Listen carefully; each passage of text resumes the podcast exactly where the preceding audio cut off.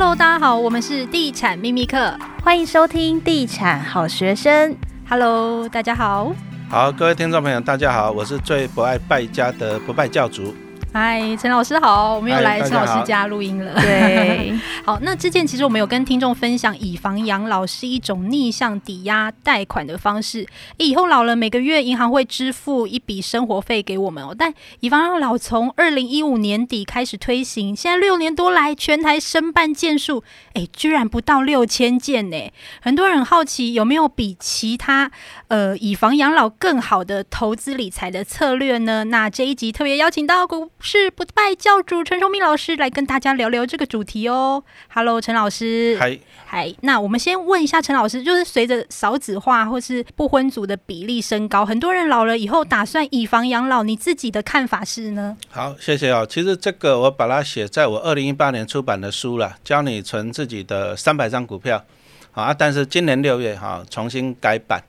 啊，那我当初也是看到这个问题，就是说，其实一般的上班族，我们讲实话很辛苦啊。你工作二三十年，那你好不容易累积到一间房子的，好，那好了，房价上涨，对不对？拍谁？你看得到吃不到，你卖掉了，你没房子住啊，你也不可能租一个房间去去给别人，对不对？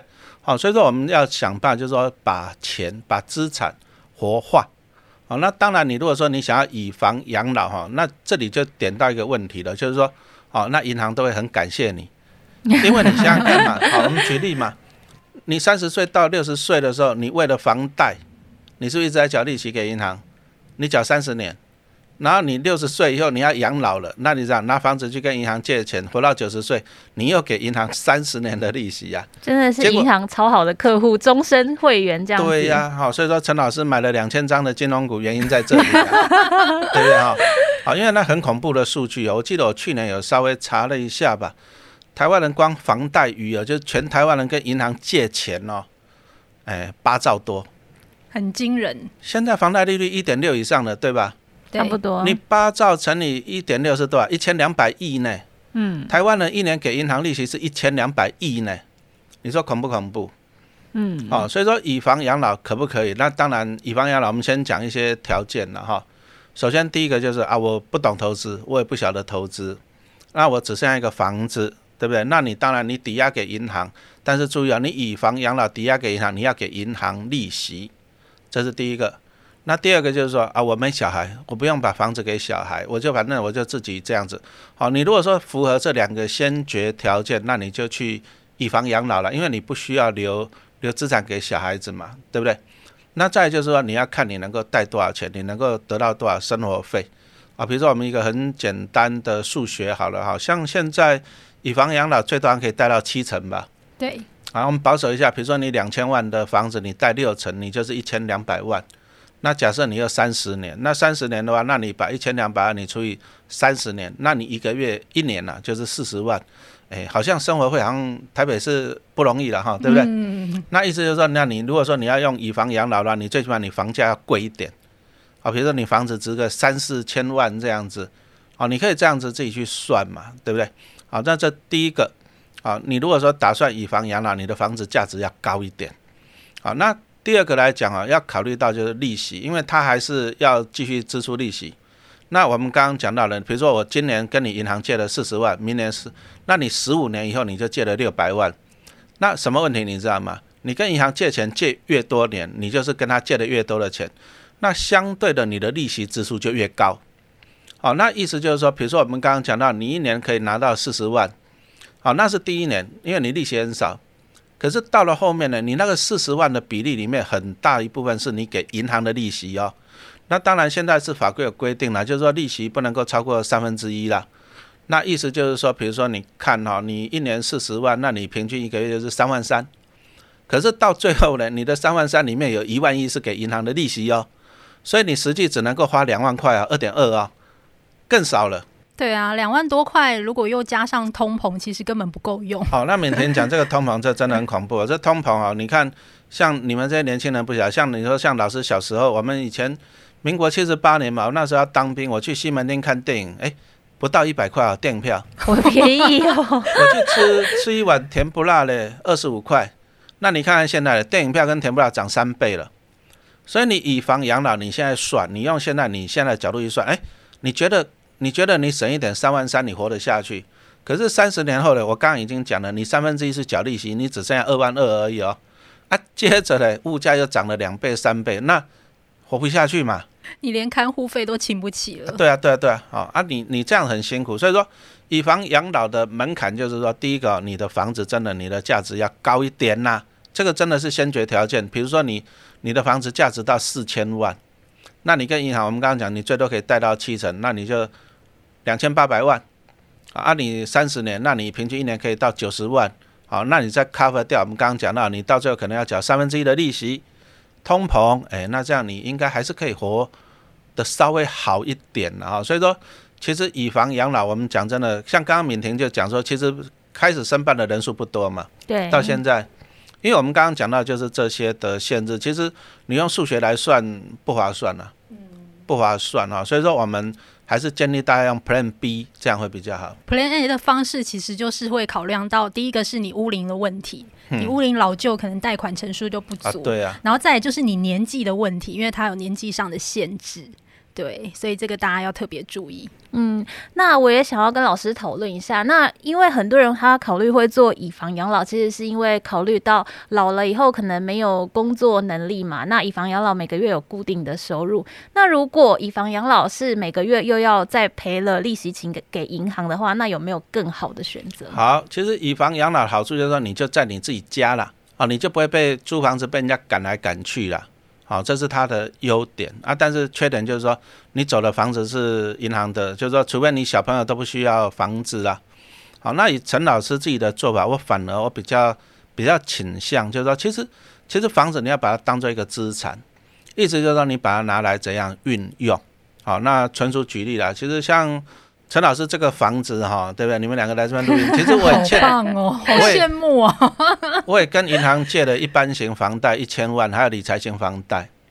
好，我其实我还欠银行钱。那我今天这两天我银行传给我，因为最近升息嘛，对对，他给我升到一点七二趴。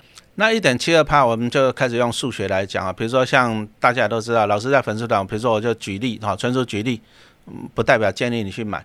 啊，我在去年我就买零零八八的中信中国高股息嘛，对不对？啊，它去年大概配了一点零四块，所以说它去年的值利率大概七点七趴。那今年七月又要配了，它是半年配置，七月配它大概有六趴多。那我还是划算了，你看看咯，比房贷利率高很多。对啊，你看它半年给我六趴多，那我房贷利率好了一点七好了，我扣掉我还是剩下四趴多，而且它是刚刚讲是半年配，你说如果说按照去年一年，它是配了七点七趴。好，那就算我去借一点七趴，我还赚六趴，一千万我就是赚六十万，我平均一个月会进来五万块的现金流。哎，那五万块的现金流，敏婷你觉得够不够我养老了？嗯，目前看来是够的。对呀，那你看我这样子，我就五万块的现金流进来了，我还是一样住在我自己的房子，对不对？那对我也是给银行利息，但是呢，我是把这个钱去投资赚更多的钱，然后给银行利息，然后再给我自己生活费。好，那我觉得这个方法会比较好。嗯，那当然投资还是有一些陷阱啦，就是说你不能够乱买了。对，好，你不能乱买一些标股啊什么哇，那那种的很恐怖。那像陈老师刚刚跟大家分享，纯属分享而已啊。像零零八八二，那它就是中国的高股息，它是分散到五十档的成分股，那这种就相对安全很多。好，那这个就是一个纯粹一个数学的数学。我其实我常常讲说啊，投资什么东西你要用数学去算。好，就像我们刚刚一开始跟大家讲，你如果是以房养老一千两百万，三十年，你一年只有拿到四十万，而且你要一直缴利息，对不对？是。好，四十万你就记住四十万这个数字。那陈老师刚刚讲，我同样如果说去跟银行借一千两百万，可是我刚刚讲了，我的投报率、我的殖利率有七点七趴，那我给银行一点七，我还剩下六趴，那。一千两百万的六趴是多少？是七十二万，一个月六万。那你看到我如果以房养老，银行银行一个月一年给我四十万，一个月只给我三万三，而且还要扣掉利息，扣掉利息搞不好不到三万。啊，但是我去投资，我投我去投资，我扣掉给银行的钱，我一个月还有六万。那我一样啊，我还是住在我家，而且差别在哪里？最大的差别是以房养老完了以后，房子是银行的，但是我借钱去投资的。到最后，我房子还是我的啊，哦，这个是最大的差别了哈。所以说我真的觉得，啊，第一个，你你就是反正我就是老人了。那第二个，我不懂投资，我不想投资，我不想承担投资的风险。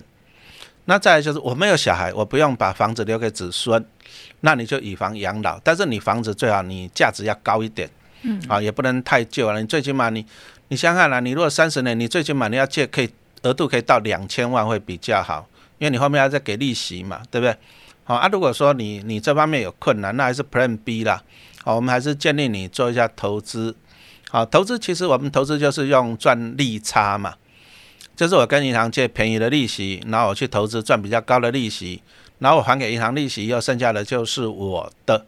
那但是这方面就要讲一下警语，就是说，如果你第一个你真的不懂投资，我也很怕你。比如说你借了一千万，你去乱买，嗯，那就一年以后剩五百万了，那你更惨。最近好像听过蛮蛮多这样的例子，这个这个你更惨。那第二个就是说，你如果说大盘在跌，你如果说你买的是好公司的股票。那你一千万变五百万，你你就忘记它，因为你反正你利息利差照领，对不对啊？所以说你心理上你要有这个修炼，好啊，你有这个修炼，那你如果说有这个修炼，其实你懂投资，好啊，你也敢去做，事实上你的报酬会更高，好，所以说我们稍微总结一下，就是说你要以房养老可不可以？你就符合一些条件，就是说第一个你房子价值很高，好四五千万，那第二个就是说你真的不懂投资，你也不想投资，你完全不想动脑筋。你也不想去碰到什么风股市风险，你都不要。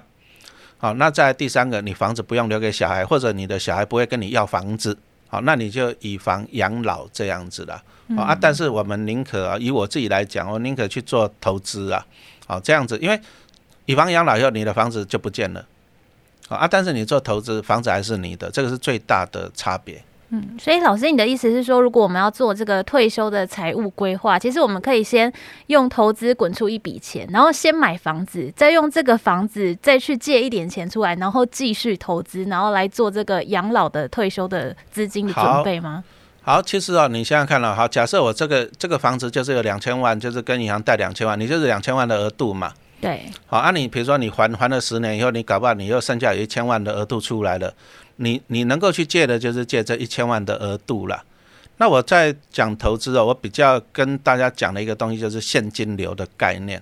好，我我举例啊，啊，你说其实像陈老师这房子，我还在缴房贷，可是呢，我今年光银行股吧，因为我两千张银行股，银行股大概就给我两百五十万，超过了。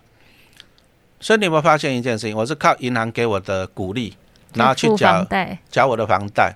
所以我们讲的投资就是说，你先创造一笔现金流，意思就是说我我有笔支出，那怎么办？没关系，我去创造一笔资产，然后产生钱来帮我缴这笔好支出，那这样子你就可以长长久久。好，所以说我再举个例子啊，比如说你如果说你要买房子来讲，你是不是第一个投期款？投期款你搞不好就五百万就去了，没有错吧？是。但是以我们来讲，我们可能会偏把五百万拿去先投资。那五百万，你如果拿到六趴，你一年就三十万，那你一个月就二点五万。那你就想啊，你这个本来是投机款，你缴了就没有的。但是你拿去投资，你的五百万呢，它每年会给你产生三十万，每个月会给你二点五万，一直给你哦。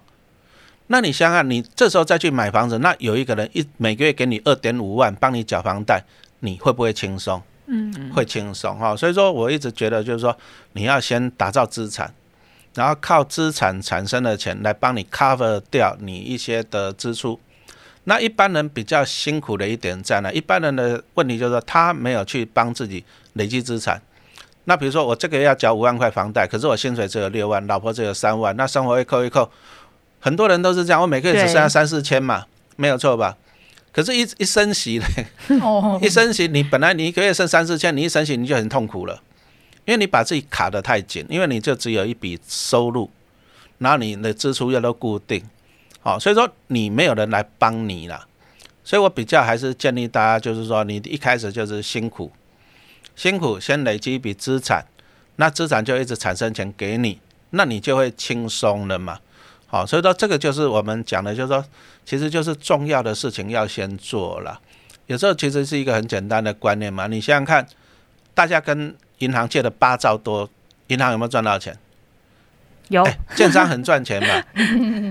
没错吧？对呀。而且好像有些建商好像也不怎么样啊，做起来品质也不怎么样，房子照样卖的很贵啊。啊，卖的很贵，卖卖很好，因为人家是 location 很好嘛，嗯，对不对？对，那没关系啊，有时候你就要这样子想，就是说，哎，既然大家买房子，银行赚到钱，建商赚到钱，那我以陈老师来讲，我纯属分享啊哈，我自己就买很多银行股的股票嘛，那我自己也买了新复发，买了长虹嘛，纯属分享啊。我的概念很简单啊，我就是靠这些公司来帮我赚钱嘛。那盖房子需不需要水泥？需要啊，所以我买台泥跟亚泥呀。好，那我就是，反正你盖房子，这些公司你买房子，这些公司会赚到你的钱。那我去投资他们的股票，他们就会给我钱。那他们给我钱呢，我再去缴我自己的房贷嘛。啊，这个就是乾坤大大挪移呀。所以我其实我我没有出到什么钱。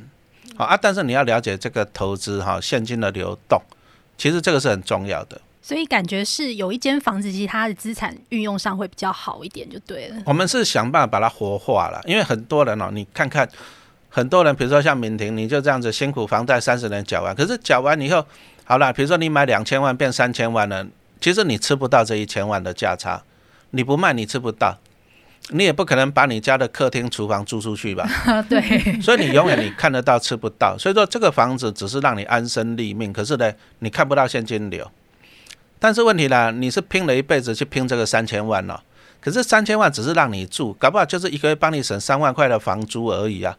所以说这个房子的效益不高，真的是不高。其实你们应该都知道吧？你现在。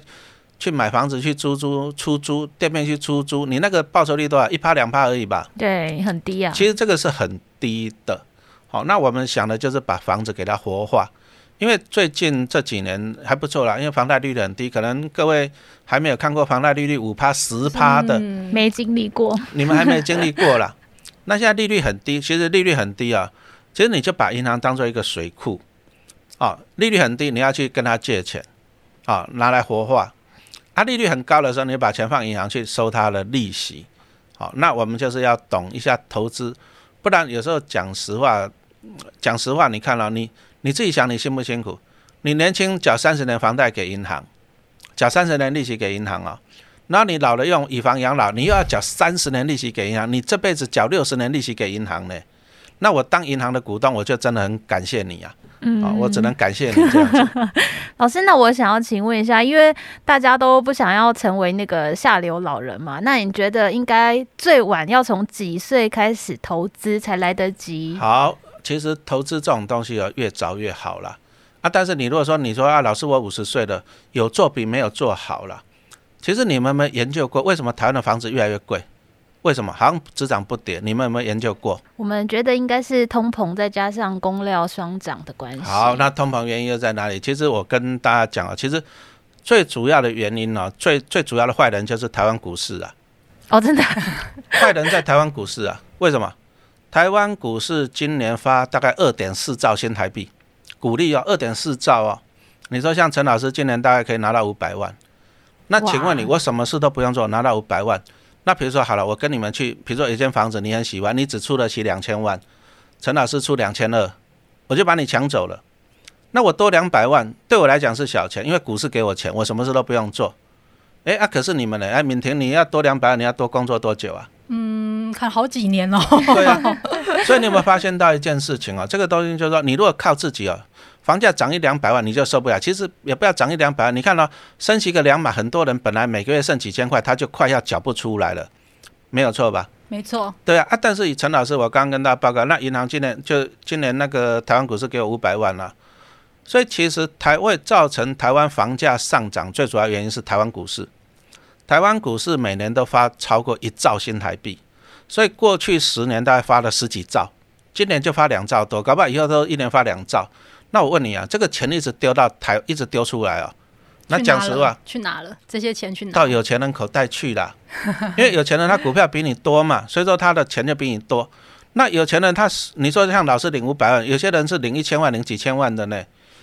啊，他钱多了花不完，他就去买房子啊，因为他知道说土地是稀缺的啊，蛋黄区永远就那么多啊，啊，蛋黄区买完买蛋白区啊，因为土地就那么多啊。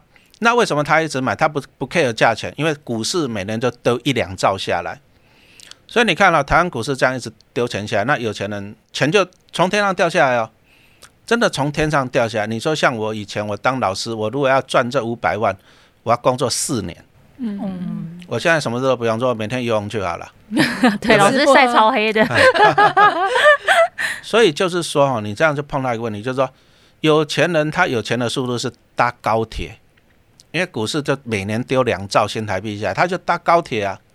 啊，你上班族你是骑脚踏车，你怎么可能跟得上？对啊，这个速度也太差太多了。啊，但是有时候就没办法，就是游戏规则是公平的啦。什么意思呢？你意思就是告诉你，股市是金鸡母，但是你要去参与，你要懂正确的投资方式，你要去从股市分一杯羹。啊，就像刚刚陈老师跟大家报告，你如果五百万去缴投期款，或者你选择五百万去投资，然后你就可以每个月都二点五万帮你去缴房贷，帮你缴一辈子。所以你要去懂这个东西，那你你去懂了，你去参与这个股市了以后，其实股市的钱才会跑到你的身上去。啊，你如果说你不去参与这股市，你只是靠一份死薪水。可是有钱人他从每年每年股市丢一两兆下来，真的他的速度就是坐飞机呀。好，所以说你看过去陈老师这样看，其实最近几年最好买房子就两个时间点了，诶，金融海啸还有 SARS 那一波。对。那两波过了，你基本上你买不起房子的，因为房价一直往上，因为台湾股市一直在丢钱出来，好，企业赚钱出来。好，所以说我今天就是我们除了跟你讲这个东西，我们是希望你还是要懂投资这个东西的。嗯，好，这样股市这个金鸡母才会帮你。啊，你如果不懂投资，其实股市的金鸡母会去帮有钱人，然后会造成通膨，造成房价上涨，那你你真的会很辛苦。好，这一节非常谢谢陈老师。那还是建议听众就是理财还是越早越好。对，然后要多做功课。好，那我们就下一集再见喽，谢谢，拜拜，拜拜。